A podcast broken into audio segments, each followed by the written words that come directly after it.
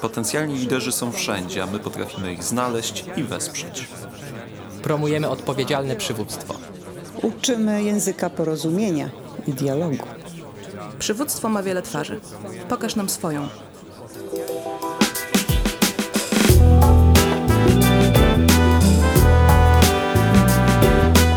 Nasz podcast to miejsce rozmów o liderstwie, wpływie i zmianach, ale także o edukacji. Jak mawiał założyciel Fundacji Szkoła Liderów, profesor Zbigniew Pełczyński, przywództwa można się nauczyć. O tym, jak to robimy, można przeczytać na stronie www.szkoła-liderów.pl. Dzień dobry.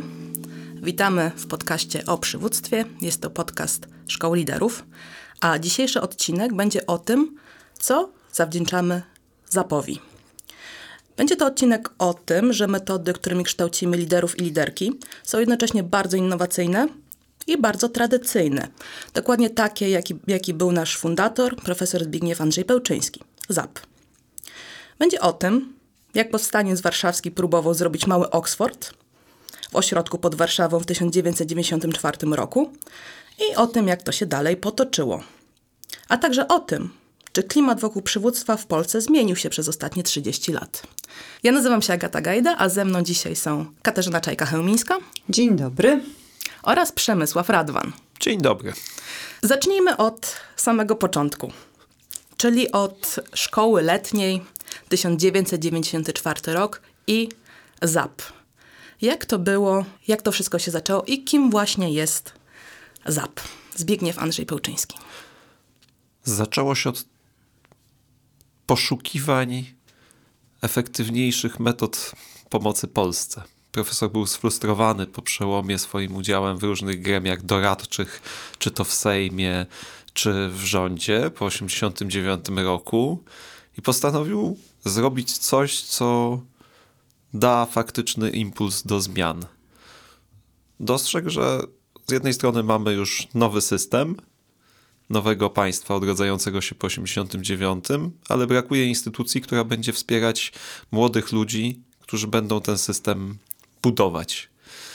Porzucił doradztwo, porzucił w pewnym sensie bycie tak zwaną brygadą Mariota, czyli jednym z doradców, którzy przylatują i próbują tutaj wymyślać, jak ma być, i założył szkołę liderów, ponieważ jego doświadczenie Oksfordu było dla niego przede wszystkim doświadczeniem tego, że Oxford z jednej strony jest oczywiście świetną uczelnią wyższą, ale jest szkołą liderów. Jest miejscem, gdzie wspiera się ludzi, którzy chcą coś zrobić. Zawsze nam to mówił, że w Oksfordzie zarówno ważne są wykłady, jak i tutoriale, ale też wyścigi na łodziach, teatry, debaty itd. I to był początek. Profesor chciał po sobie pozostawić coś w Polsce, ale chciał też zrobić coś sensownego, coś, co faktycznie będzie wprowadzać zmianę. Jego refleksja była taka, że polskie życie publiczne jest e, zdominowane przez bardzo formalne, administracyjne, biurokratyczne formy sprawowania władzy. I chciał nam wszystkim przekazać coś, co nazywał liderstwem, przywództwem, ale bardziej liderstwem niż przywództwem, bo ten źródłosłów przywództwo bolał go. Wódz. Wódz to nie jest coś, co profesor nam polecał. Chciał przybliżyć do tego, co dzisiaj rozumiemy też jako przywództwo już i mm, co uprawiamy w szkole od tych 27-8 lat mm, w życiu, e, w polskim życiu publicznym i wymyślił, że najlepiej będzie to poprzez młodych ludzi uzyskać. Czyli z jednej strony chciał zmiany skutecznej, ale też wiedział po co, wiedział kim, wiedział jaki. I jak to wyglądało, tak już praktycznie w wykonaniu? Jak wyglądała ta słynna szkoła letnia? Skorzystał ze swoich doświadczeń oksfordzkich. Zbudował coś, co opierało się na dobrych doświadczeniach edukacji liberalnej z Europy Zachodniej, ale jednocześnie przestał być w pewnym sensie już brygadą Mariota i zaprosił do tworzenia tej szkoły ludzi stąd. Zapraszał gości z, ze Stanów, z Wielkiej Brytanii, którzy mogli się dzielić doświadczeniem prowadzenia kampanii wyborczej, tych rzeczy, których myśmy nie mieli. Ale tutoriale o historii idei prowadzili ludzie z Uniwersytetu Warszawskiego czy innych placówek naukowych. Do prowadzenia treningów zaprosił między innymi Kasię. Więc było to połączenie. Połączenie z jednej strony skorzystania ze swoich doświadczeń wykładowcy oksfordzkiego z zaproszeniem ludzi z kraju, w którym tą szkołę liderów robi była mieszanką, była mieszanką wykładów, warsztatów, debat, ale przede wszystkim spotkań uczestników ze sobą i spotkań uczestników z nim i z gośćmi. Często te wykłady ciągnęły się godzinami. Tak, tak do historii szkoły przychodziły wykłady z profesorem Wiktorem Osiatyńskim, które trwały często 3-4 godziny, przeradzając się już w maraton przy ognisku to był wykład, a później piwo z gośćmi, ping-pong z gośćmi, piłka nożna z politykami. To było takie zanurzenie w rzeczywistości, która miała służyć wzmacnianiu liderów, i było też zanurzeniem w różnicy. Bardzo silnej różnicy w pewnym sensie tak samo silnej różnicy jak i dziś. Ta różnica była inna, bo to była różnica po przełomie 89 roku, ale to też wcale nie było tak, że uczestnicy szkoły byli monolitem. I jak zadać pytanie, zadawałaś takie pytanie, co było wtedy innowacyjne? Innowacyjne to było wszystko, tak? Gry.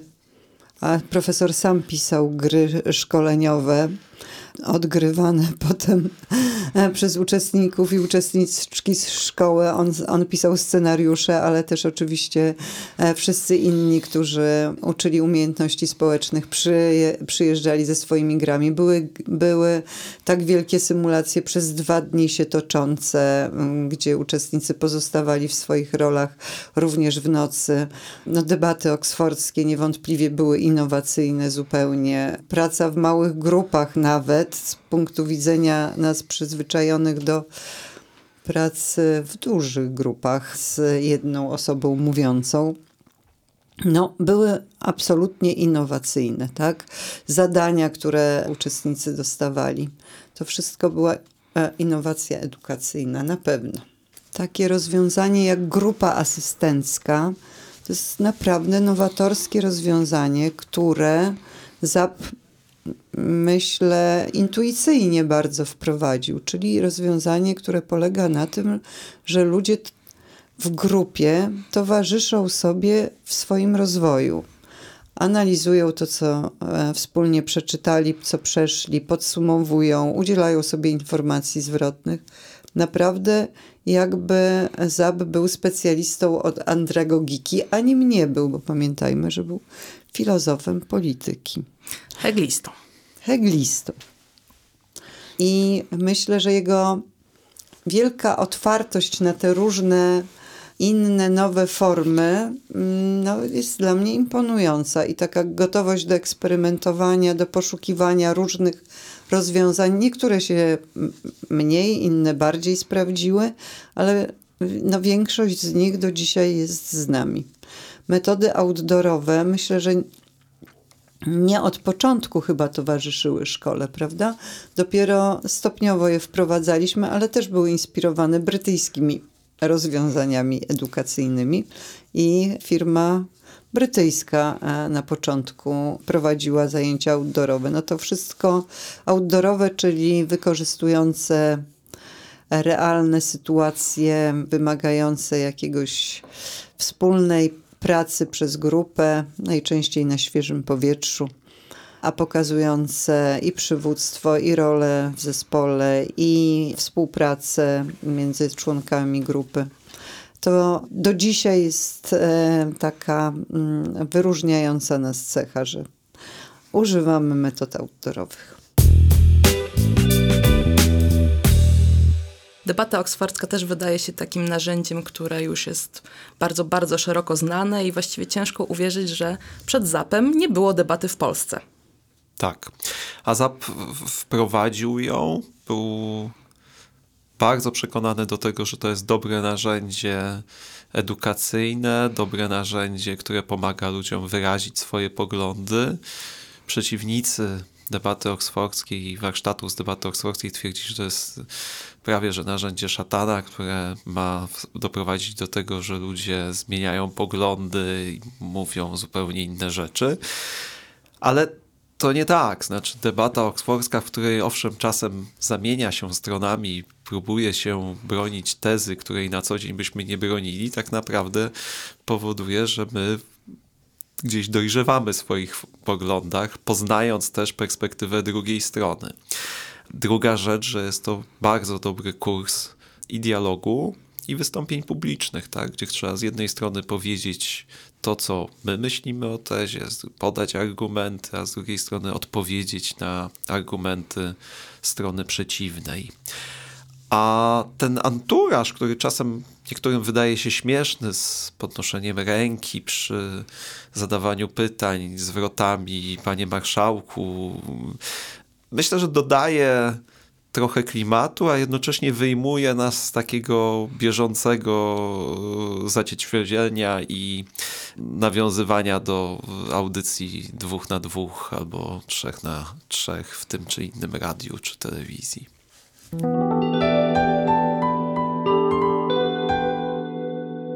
Przemku, a jak ty wspominasz udział swój w drugiej szkole letniej?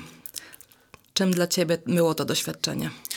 Rewolucją na kilku frontach. To znaczy, po pierwsze, totalnie innym doświadczeniem edukacyjnym. Po drugie, doświadczeniem właśnie spotkania mistrza, ale który nie siedzi gdzieś wysoko, tylko jest partnerem do rozmowy. I spotkanie ludzi, z którymi w ogóle nie miałem do czynienia. Tak, byłem chłopakiem związanym, wychowawcą przymierza rodzin i chłopakiem, który plakatował Jacka Kuronia jako dzieciak i, i, i, i, był w jakiejś takiej orbicie, a tu nagle spotykam ludzi z e, ugrupowań post-PZPR-owskich, z ZHN-u, z rzeczywistości. Dzisiaj byśmy mówili o bańkach, tak? Z innych baniek. No wtedy tego słowa żeśmy nie używali, ale tak naprawdę bardzo twardo doświadczałem wyjścia z, ze swojej bańki. Brzmi jednocześnie, jakby to było bardzo dawno temu, ale także bardzo współcześnie i mam poczucie, że i metody, które wtedy były stosowane, i wyzwania, z którymi e, szkoła, na które szkoła miała odpowiadać, e, są podobne. Jak to z waszej perspektywy wygląda? Moja szkoła toczyła się w trakcie między innymi nocy teczek. Poziom emocji i podziałów w ocenie tego wydarzenia był gigantyczny. To wcale nie było jakoś tak dużo lżej niż y, dziś. Tylko Ale jest taka różnica, że e, żeby dowiedzieć się, co się wydarzyło, musieliście przeczytać gazety. tak. E, I że ten moment, kiedy przywożono gazety, to był najważniejszy moment na szkole, tak? To, jest, to na pewno się zmieniło. Niestety gazety papierowe przestały istnieć. Łącznikiem ze światem był automat. Nie pamiętam już, czy na żetony, czy na monety w holu ośrodka. Tak, w tym sensie byliśmy w zupełnie innej Polsce. Przyjechaliśmy tam z, wszyscy pleca, z plecakami autokarem. Mieliśmy właśnie do dyspozycji automat telefoniczny e, w holu i przywożone rano gazety. Internetu nie było. Tak, i myślę, że ostrość podziałów była naprawdę porównywalna z dzisiejszą, czego w ogóle nie pamiętamy. To znaczy, myślę, że warto czasem spojrzeć na to, e, na tę przeszłość, bo dziś, kiedy myślimy o polaryzacji, myślimy, że jest najsilniejsza na, w naszym życiu, ale myślę sobie, że bywało równie ostro wokół innych e, podziałów, ale jednak równie ostro. Ale to, co niewątpliwie stworzyło szkołę liderów, to właśnie ta otwartość na i różnych uczestników, i różnych gości, i na bycie trochę tak na styku. Na styku sektorów, na otwartość na to, że w świecie istnieje i polityka, i biznes, i, i społecznicy. Co więcej, że oni wszyscy się też mieszają, tak? Po pierwsze fluktuują, po drugie, że w każdym z nas jest jakiś kawałek każdego pewno. Choć czasem jesteśmy bardziej zanurzeni gdzieś. I myślę, że to jest taki fundament, który nam ZAP pozostawił. To znaczy ta otwartość na różnice, otwartość na różne formy edukacyjne i otwartość na spotkanie. On był mistrzem spotykania ludzi. On przechodził bardzo łatwo od konfliktu w samolocie z kimś, kto go niechcący oblał sokiem, do tego, że ten ktoś dwa dni później lądował u nas w biurze i zastanawialiśmy się, czy nie można by czegoś zrobić. Był mistrzem dawania też już archaiczne, wizytówek, zbierania wizytówek, nawiązywania kontaktów. W przypadkowych zupełnie sytuacjach, nie tylko na konferencjach, ale czasem to był kontakt złapany w pociągu gdzieś, albo gdzieś z kimś jechał samochodem i wymyślił nowy projekt. I że ten em, mistrz kontaktów był też mistrzem budowania sieci. Miał niezwykle dużo e, różnych znajomych, przyjaciół, osób, z którymi e, chętnie się spotykał. Jego dni w Polsce zawsze były bardzo, bardzo wypełnione. No i sieć jest też naszym narzędziem właściwie, tak? To znaczy, że dzięki, wiemy, że dzięki temu, że nasi liderzy, nasze liderki znają się i mogą na siebie wzajemnie liczyć, dużo łatwiej i skuteczniej mogą robić to, co jest dla nich ważne.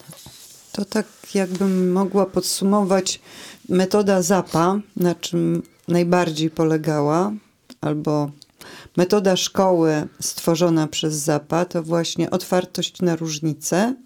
To jest pierwszy fundament. Druga rzecz to jest praktyczność, pragmatyczność. ZAP był bardzo pragmatyczną osobą i uważał, że powinniśmy się uczyć różnych praktycznych umiejętności, że przywództwo jest pewną umiejętnością i że nie można się go nauczyć słuchając, że trzeba to ćwiczyć. I myślę, że to była wielka innowacja wówczas. Teraz wszyscy to robią i wszyscy to robimy, natomiast wtedy to było bardzo nowe. I wreszcie po trzecie, to co było istotne i wówczas, i teraz, to inspiracje, tak? To znaczy, myślę, że tym się szkoła zawsze różniła od innych kursów przywództwa czy zarządzania to tym, że dawała bardzo szeroką perspektywę. Spotkania z bardzo ciekawymi ludźmi albo z mniej ciekawymi ludźmi, ale zawsze odnoszenie się do tego, co się dzieje właśnie w rzeczywistości, że zawsze trzymała szkoła i zap zawsze trzymał rękę na pulsie i rozumiał, co się w tej rzeczywistości dzieje i jakich gości, jakie tematy, jakie sprawy należy poruszyć. I to te trzy rzeczy, czyli blisko rzeczywistości i inspiracyjnie, po drugie praktycznie i pragmatycznie, a po trzecie spotykając się z różnicą, to są takie, takie fundamenty naszej edukacji do dzisiaj. Myślę, że niewiele się zmieniło, że rozwijamy te wątki. I jeszcze myślę, że ZAP e, czwarty miał taki element, który wprowadził i który rozwinęliśmy pięknie, to umiejętność łączenia grupowego z indywidualnym kontaktem. To znaczy, ZAP od początku nie tylko na zajęciach grupowych występował, ale też no, chyba każdy prawie uczestnik szkoły miał okazję na indywidualny z nim kontakt, co wtedy jeszcze nie nazywało się tutoringiem, ale miało takie znamiona i zap, e, zapraszał na spacery, zapraszał na to, żeby wspólnie coś wypić herbatę, spotkać się po zajęciach i te indywidualne kontakty no, rozwinęliśmy potem wspólnie z nim i zbudowaliśmy metodę tutoringu liderskiego wzorowanego na oksfordzkim, ale też na zapowskim po prostu. Myślę, że jest jeszcze jedna rzecz, to znaczy konfrontowanie z trudnością i z wyzwaniem. Mhm. Zapa, gry symulacyjne miały wyzwanie i miały trudność. I myślę, że to było ważne. To znaczy tak jak w życiu. Zap miał ten talent, tak? Znaczy on stawiał nas przed trudnymi symulacjami. I trudnymi wyzwaniami w ogóle, nie A- tylko symulacjami. I to była szkoła liderów.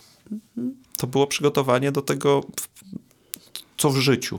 To jest zresztą tak jak z tym zanurzaniem się w rzeczywistość. Dla niego rzeczywistość wokół nas była bardzo ważna. On nie, on nie, myśmy nie byli wyabstrahowaną szkołą liderów. Tak? Jeśli zaczęły się problemy z e, przemocą, to nagle za, przyszedł i powiedział zróbmy projekt Młodzież przeciwko przemocy.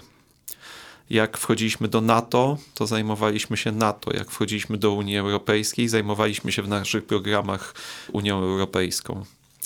I to myślę, że z jednej strony oczywiście czyniło też nasze programy różnymi w zależności od momentów, w którym się odbywały, ale też właśnie nie były wyabstrahowane z tego, co się wokół nas dzieje. Przygotowywały do dyskusji, do działania w świecie, który był.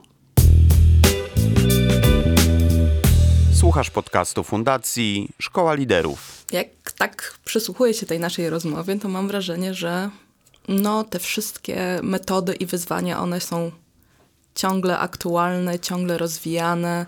No i mam poczucie, że ZAP, mimo że nie żyje już od prawie roku, odszedł w wieku 95 lat 22 czerwca 2021 roku, no, że nadał ton całej naszej instytucji, całemu naszemu programowi.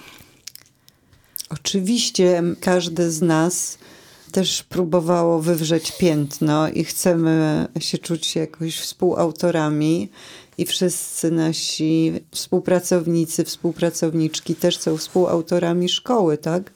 Na pewno. Ale jak tak w tej chwili o tym rozmawiamy, to tak bardzo wyraźnie widać, jak wiele zawdzięczamy my Zapowi nawet, nawet czasem nie uświadamiając sobie. Ja jako osoba bardzo zaangażowana w wypracowanie takiego naszego kształtu tutoringu, e, no mam poczucie, że po pierwsze ZAP dał mi odwagę do tego, tak? On mi pokazał, że mogę to zrobić, bo, bo ja po prostu naprawdę teraz patrzę z podziwem na odwagę e, szkoły i Polsko-Amerykańskiej Fundacji Wolności również, w którymś momencie, kiedy no, zaproszona zostałam do tego, żeby przygotować grono tutorów do pracy z liderami. I to była jedyna rzecz, która była wiadomo, że to mają być tutorzy i ma to być indywidualna praca. No i myślę, że gdyby nie doświadczenia profesora, gdyby nie to, jak on się z nami nimi dzielił, gdyby nie to, co widziałam, co robił podczas różnych szkół, to bym to ja i wszyscy, którzy wtedy byliśmy razem, tworząc podstawy tego tutoringu, byśmy nie mieli odwagi ani też żadnego, no, żadnej podstawy do tego, żeby wypracować to, co wypracowaliśmy. Potem Zap mówił, ja jestem pełen podziwu dla tego, co zrobiliście, zazdroszczę wam, zazdrościł nam naprawdę tego, że rozwinęliśmy tak tę metodę, którą nam przekazał. To po pierwsze, a po drugie, że dajemy takie wsparcie tutorom. Mówił, ja nigdy takiego wsparcia nie dostawałem, musiałem sobie radzić sam. Czyli podsumowując moją myśl, myślę sobie tak, ZAP naprawdę pokazał nam bardzo różne kierunki, bardzo ciekawe metody i narzędzia i dał nam bardzo wielką swobodę, żebyśmy wypełnili je swoją treścią. Ale pokazał nam, myślę, że jeszcze jedną rzecz, która jest ważna i z perspektywy przywództwa, ale też z perspektywy organizacji, którą jest szkoła. Znaczy dzielność i radzenie sobie. Znaczy ZAP wyszedł z powstania, trafił do obozu, zaczął uczyć się angielskiego na jakimś starym poder... On w różnych sytuacjach po pierwsze był dzielny, po drugie próbował sobie radzić dojechał do Oksfordu, tam próbował się zaaklimatyzować, tak? Mógł rozpocząć pomaganie Polsce w, przed jeszcze 89 rokiem, próbował, tak? Naukowcy, później negocjacje z PZPR-em Fundacji Batorego. Szukał możliwości w takiej sytuacji, jaka była. Był dzielny. Też myślę, że to, co jest ważne, towarzyszył szkole do końca, bardzo dzielnie znosząc e, starość, chorobę. Myślę, że to pewnym sensie w takim przesłaniu liderskim też było ważne. Ta dzielność i próba radzenia sobie w bardzo różnych sytuacjach. Tak, i niesamowita energia w tej dzielności. Zawsze byłam po, pełna podziwu, skąd on czerpie siły, bo uczestniczył w zajęciach wieczornych do końca, do drugiej w nocy, jeśli ludzie rozmawiali, to i on rozmawiał. No i o ósmej rano był bardzo świeży na śniadaniu już w wieku 90 lat.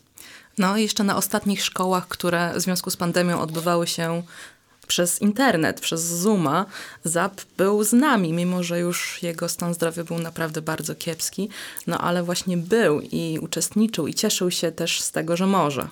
Tak, że może, że myślał, że już nigdy nie będzie na szkole politycznej, a dzięki pandemii e, jest. Był z uczestnikami, komentował, dodawał coś od siebie.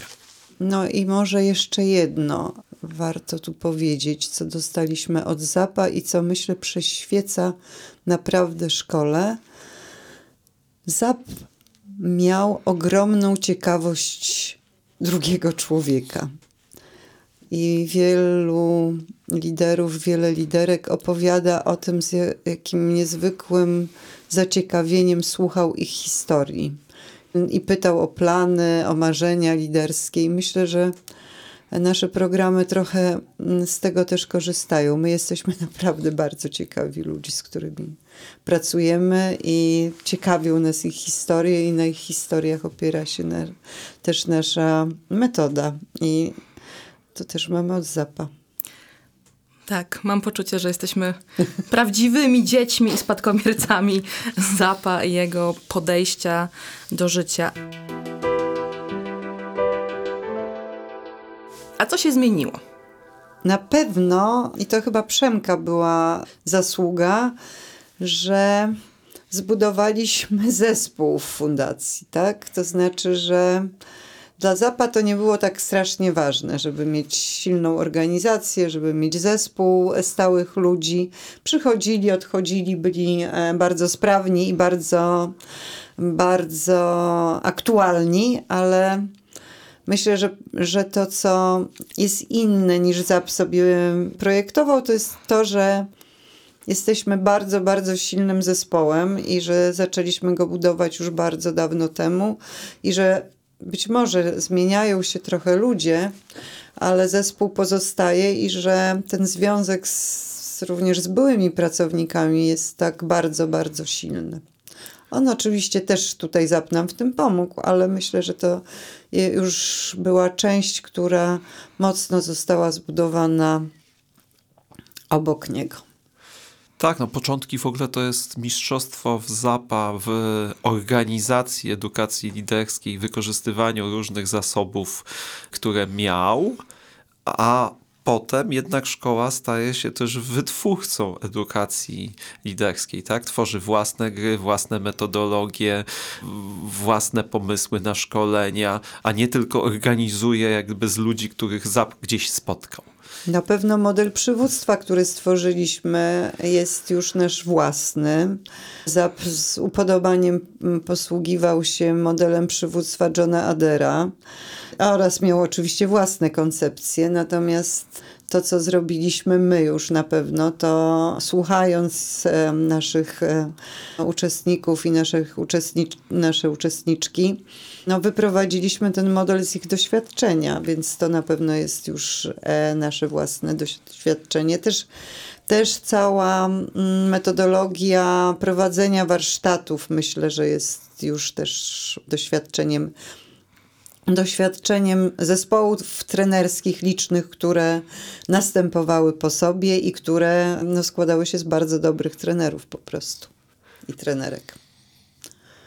I rzeczywistość. Znaczy, że mhm. jednak mieliśmy poczucie, że wtedy dużo się zmienia w Polsce, ale tempo tych zmian, zarówno w Polsce, jak i globalnych, którego doświadczamy w tych ostatnich, nie wiem, dwóch, trzech latach, jest zupełnie inne i myślę, że takie odpowiadanie sobie, gdzie my robimy swoje i jesteśmy trochę taką szkołą z czerwonej cegły porośniętą bluszczem, która spokojnie robi swoje, a gdzie my jesteśmy pulsacyjni, reagujący na to, co się dzieje, gwałtowni, szybcy jest wyzwaniem.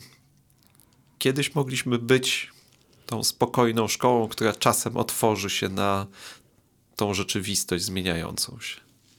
Tym z Was, którzy Zapa nie mogli poznać, bardzo, bardzo polecam e, lekturę jego biografii wydaną zresztą na jego prośbę kilka lat temu po polsku. Podarunek życia.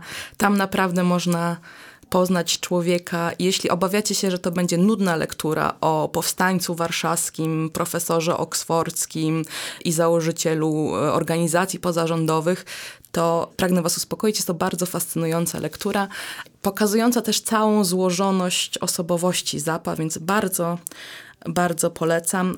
A my w Szkole Liderów kontynuujemy misję, kontynuujemy wizję, kontynuujemy działania i przymierzamy się też do zupełnie nowych narzędzi, zupełnie nowych działań, które mają jeszcze tę spuściznę Zapa wesprzeć, sprawić, żeby ona była jeszcze bardziej widoczna, jeszcze bardziej żywotna, ale po tej rozmowie to mam poczucie, że wszystko, co robimy, to jest bezpośrednia kontynuacja tego, co Zap zaczął. Dziękuję Wam bardzo za tę rozmowę. Dziękuję Kasiu, dziękuję Przemku i dziękuję wszystkim słuchaczom i słuchaczkom i zapraszam Was do kolejnych odcinków podcastu o przywództwie oraz na naszą stronę www.szkołamyślnikliderów.pl. Do usłyszenia.